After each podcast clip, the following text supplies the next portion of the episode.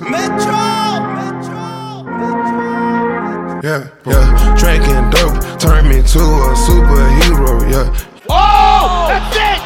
Oh! Superman! Oh! Lighten him up at MSG! Oh! Ryan's man knocks Dominic Reyes out cold. That is a degenerate.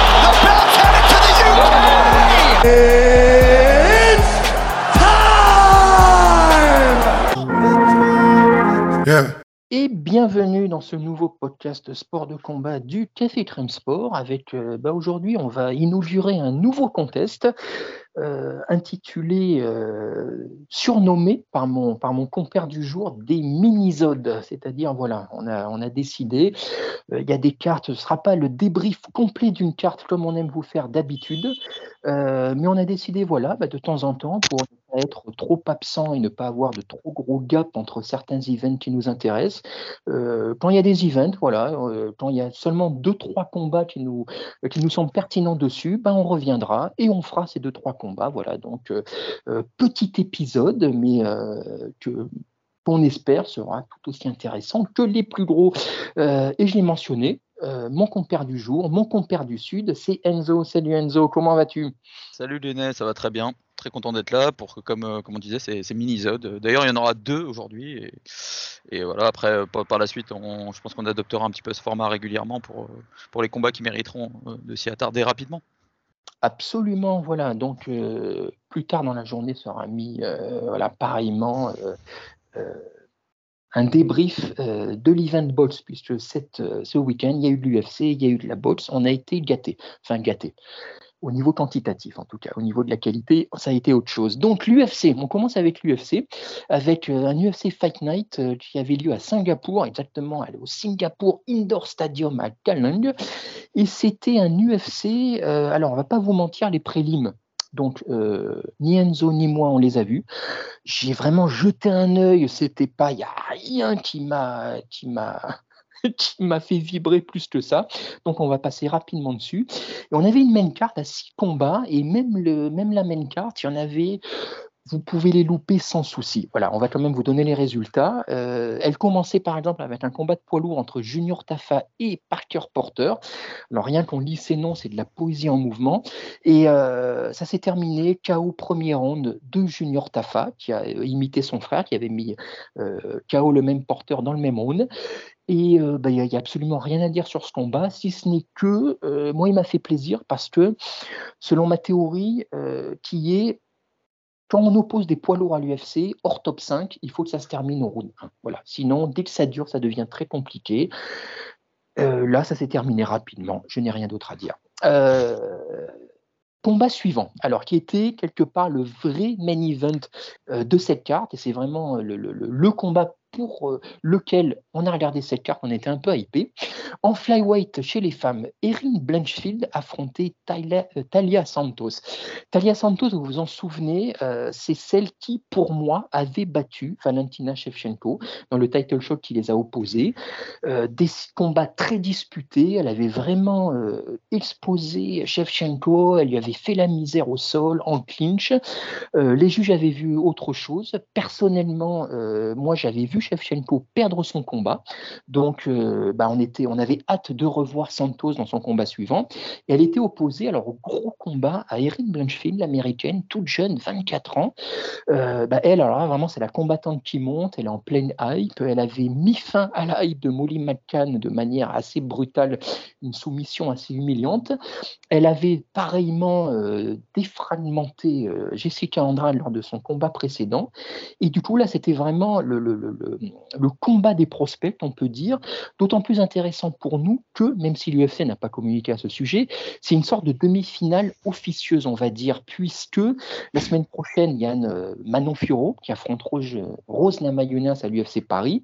Et on peut imaginer que les gagnants de ce combat vont possiblement se rencontrer, voire euh, l'une des deux gagnantes pouvait même prétendre à un title shot, sachant que Alexa Grasso et Valentina Shevchenko se rencontrent à nouveau dans deux ou trois semaines. Donc là, vraiment, on a une, nébuleuse de flyweight en ce moment, tous des combats passionnants. Et bah, écoute, j'ai beaucoup parlé Enzo, je vais te donner la parole avant de revenir sur ce combat. Qu'est-ce que tu en as pensé déjà Vu que toi en plus tu l'as il n'y a pas longtemps du tout? Ah bah là, c'est un combat qui est très frais parce que je l'ai venu juste euh, avant d'enregistrer. Donc, euh, alors personnellement, euh, déjà pour remettre le contexte, moi je, je connaissais pas, à part de, de, nom et de réputation, parce que déjà on en a parlé ensemble, etc. Donc je connaissais un petit peu la hype qui tournait autour de, de Banfield, mais je ne l'avais pas encore vu, vu combattre. et Santos, bon, pour le coup, je connaissais ce, ce, passif avec cette décision contestée face à, face à Valentina. Et du coup, euh, j'ai trouvé un, premier round euh, assez, euh, assez équilibré, assez sympa. Debout, ça se passait plutôt bien et je trouvais Santos très en jambes. des low kicks qui claquaient bien. c'était une opposition assez intéressante. Je trouvais Blanchfield un petit peu peut-être pas stressé, mais en tout cas, je l'ai trouvé un peu réticente. Le, premier round, je le, donnais à Santos. Et puis euh, ensuite, elle a, passé, euh, elle a passé le cap sur les deux et troisième rounds où elle a commencé plus à, à, taffer, euh, à taffer au clinch, à essayer de l'emmener au sol. Et du coup, à, gratte la décision comme ça sur les trois rounds. C'est un combat qui aurait peut-être mérité un 5 rounds pour, pour se mm. faire une idée un petit peu plus, plus intéressante parce que tu sentais quand même qu'il y avait.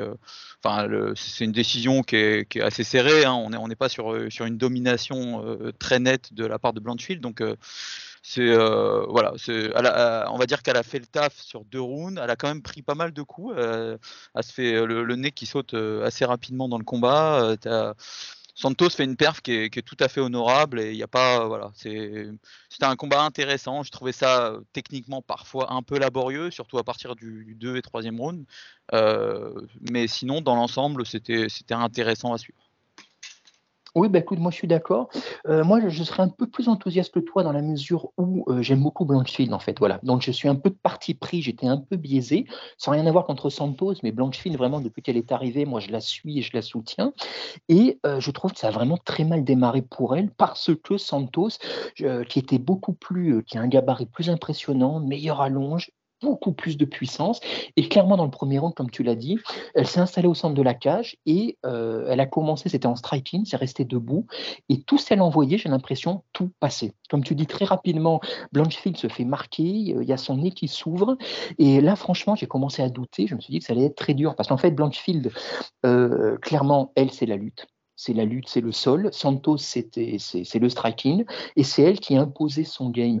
Et le souci, c'est que Blanchfield, on a vu qu'elle essayait euh, bah, elle essayait de, la clincher, elle essayait de l'amener au sol, mais elle n'y arrivait pas. Santos était juste trop puissante. Du coup, Blanchfield s'ouvrait et elle prenait tous les coups en contre. Et euh, ça, on va en parler après. Euh, pour moi, elle, a commencé à se faire un peu exposer. Voilà, clairement, elle a montré quelques-uns de ses points vraiment faibles. Le striking, c'est vraiment pas ça. Et, et, elle manque encore de transition quand elle veut amener quelqu'un au sol et que ce quelqu'un ne se laisse pas faire. parce qu'elle a bien défendu, hein, Santos. C'est pas. Il faut, faut, quand même noter, c'est sur, le même sur les deux ou troisième round, des rounds qu'à perd, je trouve quand même qu'en termes de défense, de takedown et tout, c'était assez propre. Elle s'est retrouvée des fois dans des situations qui étaient pas si désavantageuses. Euh, elle a jamais été vraiment dans une posture euh, ultra dominée où tu sentais que le combat était pas loin de se finir. Quoi. Absolument. Absolument. Et surtout, elle a, et elle a vraiment fait jouer sa puissance. Voilà, mmh. vraiment, de la, de la, tu sentais qu'elle était supérieure à ce niveau-là. Très bonne défense de takedown, comme tu le dis. Le souci, c'est que en bonne brésilienne, j'ai l'impression qu'elle a commencé à manquer de cardio à partir du round 2. et là, ça a été. Euh, euh, il y a eu ça. Et la deuxième chose, là, vraiment, euh, Blanchefield, moi, j'ai eu peur qu'elle panique, tu vois, après le round 1, où vraiment, tu sentais qu'elle n'avait pas le dessus. J'ai eu peur qu'un peu qu'elle abandonne ou quoi. Mais elle a un mental elle, elle, y est allée et tu sentais que même à prendre des coups, ce qu'il lui fallait, c'était une ouverture. Et dès qu'elle l'a trouvé en milieu de round 2, on va dire, euh, allié au manque de cardio de Santos, quelque part, ça a été terminé. Vraiment là, le combat a changé d'âme, l'espoir a changé de camp. Et dès qu'elle a réussi à la clincher, à l'amener au sol, bah, elle l'a, comme tu disais tout à l'heure, très bien travaillé en fait. Il n'y a jamais eu de danger vraiment, de danger de soumission, pas de grande pente. Par contre, elle l'a contrôlé, elle l'a maîtrisé. Et moi, ce que j'ai trouvé assez euh, euh, admirable, c'est un bien grand mot, tu vois, mais vraiment à mettre au crédit de Blanchfield, c'est que pour moi, c'est un combat que Santos aurait dû gagner, tu vois, dans la mesure où elle avait l'avantage du premier round, elle avait l'avantage de la puissance, elle l'avait mmh. déjà ouverte. Et vraiment, Blanchfield a réussi à retourner une situation qui était compromise et en fait un combat euh, qu'elle était partie pour perdre. Voilà. Et là, vraiment, je trouve euh, beaucoup d'enseignements à l'avenir parce que parce que bah, c'est une fille vraiment qui lâche rien, quoi, qui ne lâche rien. Non, elle a, elle a, fait preuve de beaucoup de cœur. Ça, c'est vraiment notable. Tu sens, enfin, comme tu dis, vu le premier round où ça apprend quand même pas mal de coups et tout, et derrière, tu, tu sens qu'elle est vaillante, elle n'a a, pas arrêté d'avancer, d'essayer. Euh, le dernier round est un poil chiant parce que, bon, voilà, comme tu dis, toi, tu es, es, un petit peu, enfin, comme tu un peu fan de cette combattante, donc tu es content euh, d'avoir évolué, mais en tant que de façon neutre. C'est vrai que le dernier round, c'est beaucoup de clinch. Ça, ça, il y a même peu de phase au sol. C'est vraiment, vraiment du clinch. Et donc, euh, bon, à un moment donné, on, je me faisais un peu chier. Mais dans l'ensemble, euh, c'est vrai que pour, pour le coup, on peut pas, on peut pas lui retirer ça. Elle, a beaucoup de cœur. Elle a, elle a pas arrêté d'avancer de chercher à, retourner la situation qui était défavorable pour elle. Donc, euh, par contre, ouais, pour, pour, se projeter un poil, j'aurais face à Valentina, je pense qu'il y a encore quelques euh, il, manque encore quelque chose euh, de, mon point de vue, quoi. notamment debout. C'est clairement. Bah, écoute, c'est transition parfaite. J'allais y venir. Tu vois, moi, je pensais même pas à Valentina. Dans un premier temps, je me disais même, mais si on oppose euh, à Manon Furo, tu vois, clairement, bah, on a vu que face à une combattante qui était plus grande, plus costaude et qui était compétente, plus que compétente en striking, elle avait du mal. Or, Fioro remplit toutes les cases, elle coche toutes les cases. elle est énorme, Firo. Hein, ah, mais elle est énorme. Et, euh, et elle, je pense qu'elle se, elle serait peut-être pas facilement, euh, pas approchée aussi facilement, enfin encore moins facilement que Santos. Et tu vois, avant ce combat, euh, on en reparlera certainement dans le, on en avait déjà parlé dans le podcast prévu qu'on avait fait sur, sur Manon Rose. On en reparlera dans le podcast prévu de l'UFC Paris. Mais pour moi, le, match-up le plus compliqué, ça aurait été Fioro-Blanchfield, tu vois, plus compliqué que, que Fioro-Namayunas. Et après ce que j'ai vu hier, je me dis clairement. Peut-être pas tant que ça, peut-être. Voilà, pas tant que ça. Elle a été exposée, clairement, clairement. Parce qu'au striking, c'est vraiment, il y a vraiment de trop grosses lacunes, tu vois. Et tu évoquais euh, avec justesse Shevchenko. Shevchenko, elle est trop complète. Mais ah, Shevchenko, debout, debout ça, ça, risque de prendre beaucoup de temps. Parce qu'en fait, euh, a ce problème de. Bah, tu sens que voilà, c'est probablement pas sa, discipline de base, mais euh, elle, a le buste très, très raide euh, et en fait elle bouge très peu la tête, apprend en fait euh, tous les coups en ligne et ça touche quoi. Donc il y, a, vraiment un souci à ce niveau-là.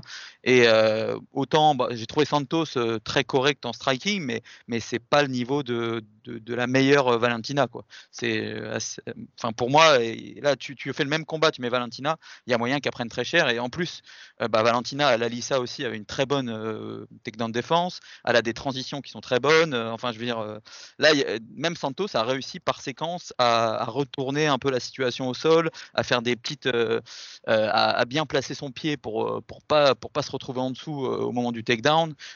donc ça, c'est des choses que Valentina, c'est des secteurs où Valentina elle excelle aussi. Donc au vu de ce combat, ce qui n'est qui pas une vérité absolue, j'ai un peu des, des, doutes sur la capacité de Blanchfield, pour l'instant en tout cas, à, atteindre le plus haut niveau. Ah mais bah, complètement. Bah, comme tu, comme tu l'as dit, c'est pas encore une combattante de MMA en fait complète. Tu vois, effectivement, c'est une fille qui vient de la lutte du sol, euh, mais tu sens que voilà, il lui manque les transitions, il lui manque le striking, il y a encore du taf.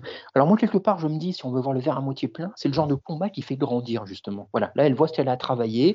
Euh, et puis elle a gagné, en vrai, hein, quand même. Hein. Elle, a, gagné face à une très bonne combattante. Donc, euh, y a pas... Exactement. Mais par contre, voilà, elle qui réclamait un title shot, non, clairement, c'est trop tôt. Voilà, c'est trop tôt. Euh, là, c'était trois rounds.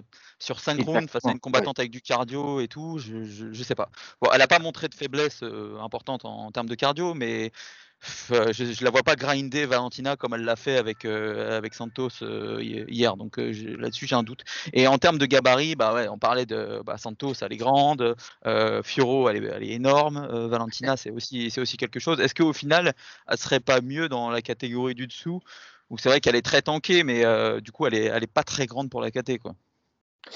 À voir, à voir, effectivement. Mais voilà, pour toutes ces raisons, c'était vraiment euh, euh, combat intéressant. Combat oui, intéressant voilà, riche d'enseignements et on imagine que euh, toute la team de Fioro n'en a pas perdu une miette. Euh, on passe au combat suivant chez les Bantams, chez les hommes. Euh, Rinya Nakamura qui a affronté Fernie Garcia.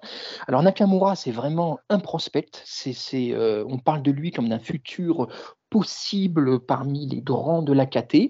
Et alors, décision unanime, il a roulé sur Garcia, 30-26 et 30-27 x 3. Moi, j'ai trouvé qu'il a montré très intéressant. C'est un lutteur de base. Alors, vraiment, il a debout, il s'est pas trop mal débrouillé, mais surtout, il a très rapidement réussi à emmener Garcia en clinch et surtout au sol. et vraiment, très belle transition, vivacité, explosivité. Donc, il y a vraiment de très belles choses.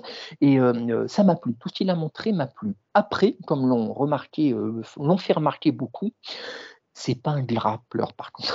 Et clairement, quand il s'est retrouvé au sol, c'est un combat qu'il aurait dû terminer, mais au moins dix fois dans le combat. Et on avait l'impression qu'il ne savait pas quoi faire, vraiment. Tu vois, plusieurs fois, il s'est retrouvé, il aurait pu passer des soumissions, mais en fait, il ne savait pas comment les passer. Donc, il transitionnait, il passait d'un côté, de l'autre, mais il ne savait pas quoi faire. Vraiment une poule devant un couteau, tu vois. fort, dans le contrôle, mais avec euh, un, manque de finition. Absolument, voilà. Donc, bon, il a gagné largement au point, il n'y a pas de souci, parce que ne savait pas quoi faire au sol, encore moins que lui. Mais clairement, c'est vraiment c'est l'archétype du diamant euh, totalement brut, non poli. Là, vraiment, il va falloir bosser. Quoi, voilà. Donc, le bon, côté, c'est qu'il sait quoi travailler, mais il va falloir y aller. Parce que là, du coup, s'il se retrouve face à un gars qui sait quoi faire au sol, ça pourrait devenir compliqué. Voilà. Donc, écoute, euh, il sait ce qu'il a à faire. Euh, on monte d'une KT featherweight, le retour de Gilia Chikadze on n'avait pas vu depuis plus d'un an et demi.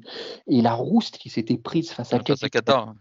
Ah, c'était. C'était c'était violent. Il avait une tête à la fin, ça faisait peur. c'était brutal. On parle des fois de combats unidimensionnels, mais celui-là, c'était vraiment l'archétype qui affrontait Alex Caceres.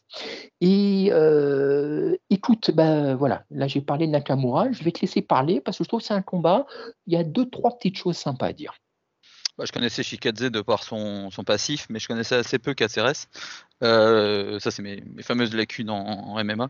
Mais du coup, euh, j'ai trouvé le combat euh, intéressant. Shikadze, tu sens qu'il a mis un peu de temps à, rentrer, à rentrer dans le combat, probablement dû au ring rust, probablement dû aussi bah, à, la rouste qu'il a pris la dernière fois, comme tu disais, face à Qatar. Hein. donc peut-être se remettre un peu dedans, ça a été un peu, un peu difficile, mais il a, il a pris un peu les devants et il s'impose dans une décision assez logique, somme toute. Ça m'a pas, ça m'a pas choqué. Il est face à un combattant qui est assez mobile, euh, mais euh, bon, on sent qu'il a quand même fait parler son expérience de pied-point euh, et il n'a pas été mis en difficulté sur des aspects qui auraient pu être compliqués pour lui. Quoi. Donc, c'est, il n'est pas tombé face à un mec qui a essayé de le grinder, de l'emmener au sol. ça a échangé debout face à un mec qui était plutôt correct. Hein, d'ailleurs, Caceres fait pas un mauvais combat, mm. mais qui était quand même un petit, un petit ton en dessous en termes de, de puissance. Ah bah, surtout, complètement. Ben, en fait, Caceres, alors visiblement, Caceres se serait brisé l'avant-bras dès le round 1, ce qui peut expliquer son manque d'activité ensuite. Mais c'est vrai que même dès le, début du, dès le début du combat, on a pu se demander pourquoi est-ce qu'il tenait autant à échanger debout.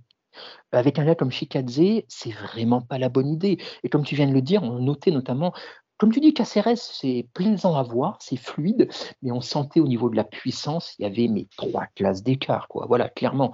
Donc c'était un combat de rentrée. Voilà, c'était vraiment le combat chez Kadze, il ne devait pas le perdre. Comme tu dis, on le sentait vraiment crispé au début, stressé, il y avait le ring rust. Et puis, mais dès le deuxième round, il s'est libéré et puis il a déroulé complètement. Voilà, quoi. C'était, euh, euh, voilà. Donc, c'était, c'était le combat il a fait le taf. C'était pas plus mal en même temps de le remettre face à quelqu'un de pas trop classé. C'est une caté qui est très intéressante, hein, donc euh, remettre Shikadze dans les bonnes conversations, c'est pas, pas mal aussi en vrai.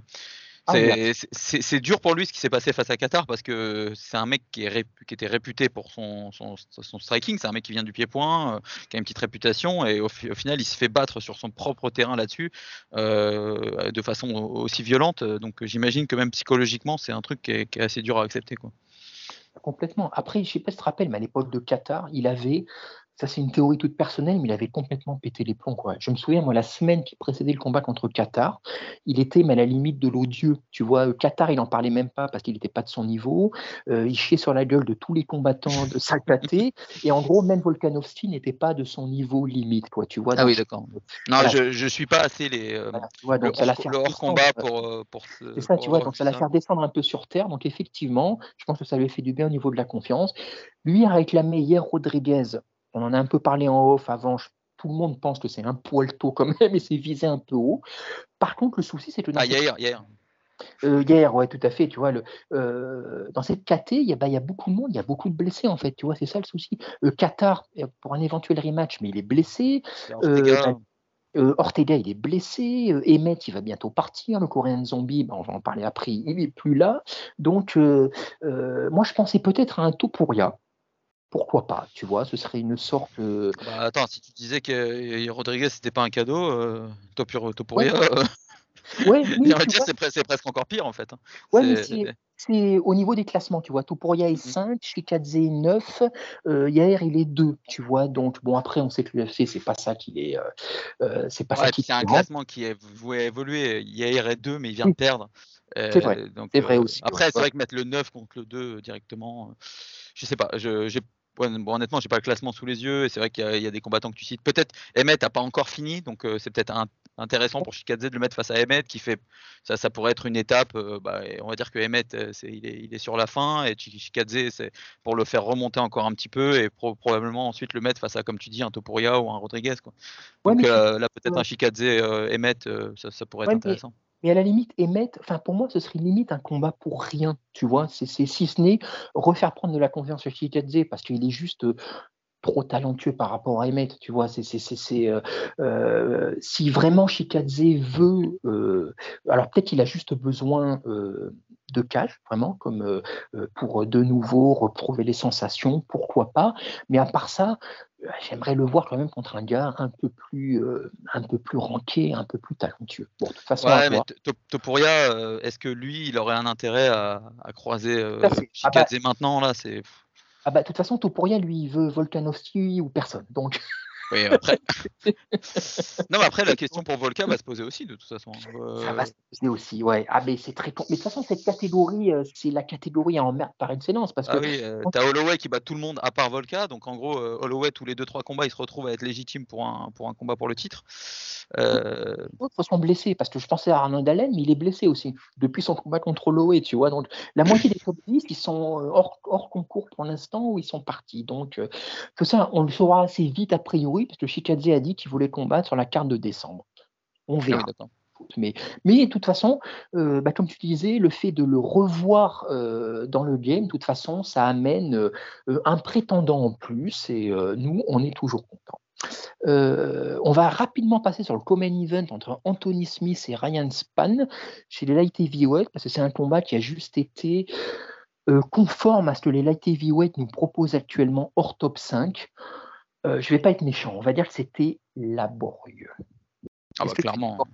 Ah oui, non, clairement, là on est sur un combat. euh, c'est ce que je disais un peu en off euh, là dans, dans nos conversations, mais tu regardes un combat des light heavyweight, tu dis oh putain c'est vraiment la pire catégorie qui existe. Et après tu regardes un combat des middleweight, tu dis ah bah en fait non c'est peut-être celle-là. Et puis après hein, les, les light heavyweight middleweight, en fait c'est deux catégories extrêmement euh, c'est difficile hein, quand même. Là tu te retrouves face à un mec qui est huitième, face à un mec qui est neuvième, et le niveau il est il est parfois à la limite de l'affligeant quoi. Genre euh, Anthony Smith debout, et il avait c'était robotique. euh, à un, à un point presque, presque ridicule. C'est bon, c'est un mec qui a, qui un passif, voilà, il a, fait sa carrière, etc. Mais qui soit encore à ce niveau-là dans les conversations, mais c'est c'est dur quoi. Et là, là, c'est un combat qui, qui mérite presque pas d'être euh, d'être euh, évoqué dans le sens où bah ouais, ok, il a gagné une décision un petit peu litigieuse face à un mec qui bouge mieux que lui, mais qui, qui est aussi extrêmement brouillon et euh, qui aucun des deux n'apportera rien à cette catégorie euh, dans les dans les mois à venir. Donc euh,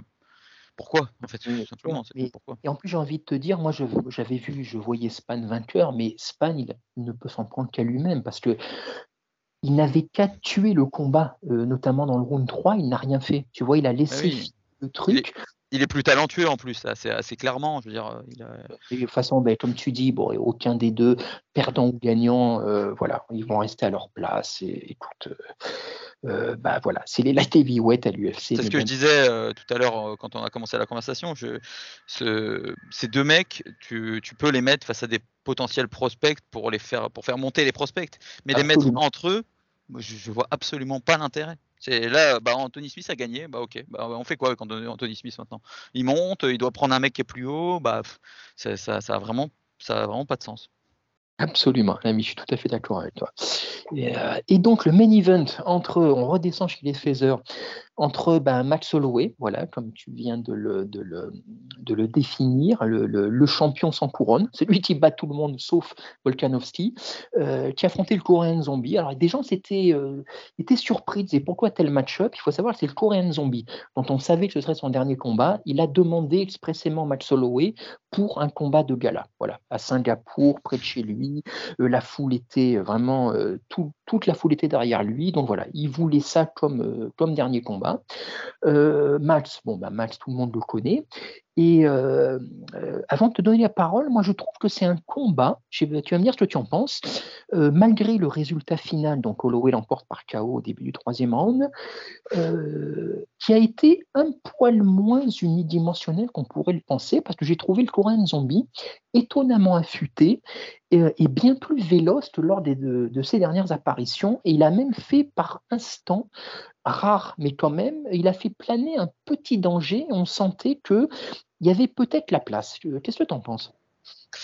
Bah ouais, bah c'est sûr qu'en fait, euh, par rapport à sa prestation face à Volkanovski, mm. il s'est retrouvé face à un mec qui est moins une énigme. Euh, Holloway, il a d'énormes qualités, mais il a moins ce côté euh, scientifique euh, incroyable que qu'à Vol Volkanovski. Donc là, il s'est retrouvé dans, face à un mec qui, en plus, euh, Holloway était dans un soir où on va dire qu'il avait envie de faire la bagarre. Il a, on, on, pourra en reparler, mais c'est un mec qui a de plus en plus confiance en son menton euh, avec les, les, années, et euh, il, a, il, il, a prouvé que son menton était à, à la hauteur. Après, c'est quelque chose qui n'est pas définitif, hein, donc euh, ça, ça, peut changer. Peut-être un jour ça, ça, ça changera. Ça n'a pas été le cas ce soir, mais euh, Holloway a pris beaucoup de risques qu'on peut considérer comme inutiles, mais il a, force, il a, il a, il a forcé aussi le Coréen à, à, prendre confiance et à se dire bah pourquoi pas, et au final bah, il le finit, euh, il le finit de façon assez sale. Hein. Le, le, chaos et, et le chaos euh, rentrera dans les, le highlight de, de, Holloway assez facilement parce que c'est un mec qui met assez peu de chaos net comme ça. D'ailleurs, en général c'est plutôt des, des mmh. longues agonies pour ses adversaires qui prennent beaucoup de coups, qui finissent à la fin euh, en titubant, alors que là. Euh, bah, bon, le Korean Zombie a pris des coups, mais il a quand même, euh, il finit assez tôt euh, sur un KO, euh, un KO net en se jetant, bon, assez bêtement, on pourrait considérer, mais, mais on peut aussi estimer que bah, il s'estimait perdant dans ce combat et qu'il a, il a juste cherché le, il a, il a cherché son batou quoi. Il a, il a mis all-in pour, pour les joueurs de poker et puis il a, il a perdu tout simplement. Hein. Bon, face à un combattant qui était, qui était de toute façon très nettement supérieur à lui dans, dans tous les secteurs. Je, pense juste que ce qui peut euh, faire passer euh, le combat comme plus équilibré que ce qu'on pense, c'est juste que Holloway, c'est pas qu'il a pris par-dessus la jambe, mais il était très en confiance. Alors il a accepté de prendre certains coups euh, pour pouvoir, voilà, faire faire une bagarre, tout simplement. Ouais, mais tu vois, euh, alors ouais, je suis tout à fait d'accord avec ton, avec ton expression. À la fin, c'était vraiment ça. Le zombie se voyait perdre de toute façon, donc il s'est dit, euh, on y va. Il se, il se jette. Hein, là, il se jette. Ça passe ou ça casse. Ça a cassé, en l'occurrence. Mais euh, il est parti des armes à la main pour le coup. Mais moi, ce que j'ai vu de Holloway, on en a un peu parlé hier, on a un peu échangé à ce sujet.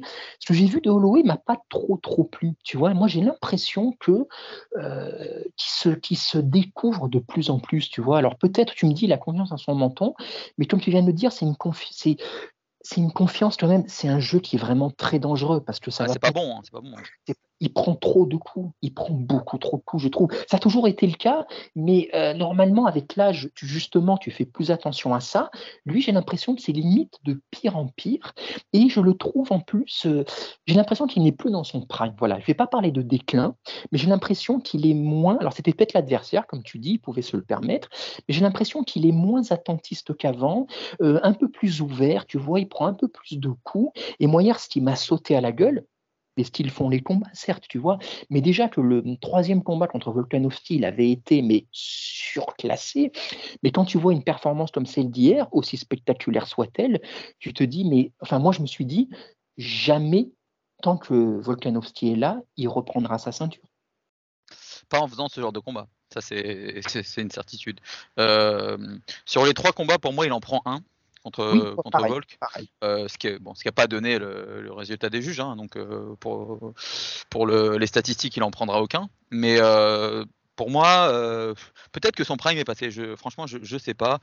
Euh, cette performance-là, peut être euh, relativisée par le fait que bah, c'était un combattant qui était très en dessous de lui. Alors, il a peut-être pas forcé. son dernier combat contre Allen, il avait quand même semblé au-dessus face à un mec qui était bien plus potentiellement dangereux que, que, le Korean Zombie. C'est un mec qui est. Allen, c'était un prospect énorme et il a, il a réussi quand même à, à montrer à tout le monde qu'il était encore au-dessus de ce genre de mec-là. Donc, je ne serais pas trop défaitiste sur la suite de sa carrière. Il euh, y en a déjà qui disent ah, bah, s'il prend Topuria, Topuria il va, le, il, va il va le monter en l'air. Je suis pas certain de ça. Euh, Holloway, ça reste un mec qui est très difficile à combattre debout. Euh, j'aurais plus tendance à penser qu'il aurait du mal face à un, gros grappleur qui va, le, qui va vraiment le, grinder, l'emmener au sol, etc. Plutôt qu'un mec qui va essayer de boxer debout. Or, Volkanovski qui qui est un petit peu à part. Hein. On est face à deux mecs qui sont de toute façon d'un très très très haut niveau et qui seront considérés à la fin de leur carrière parmi les, les meilleurs euh, de, de, tous les temps.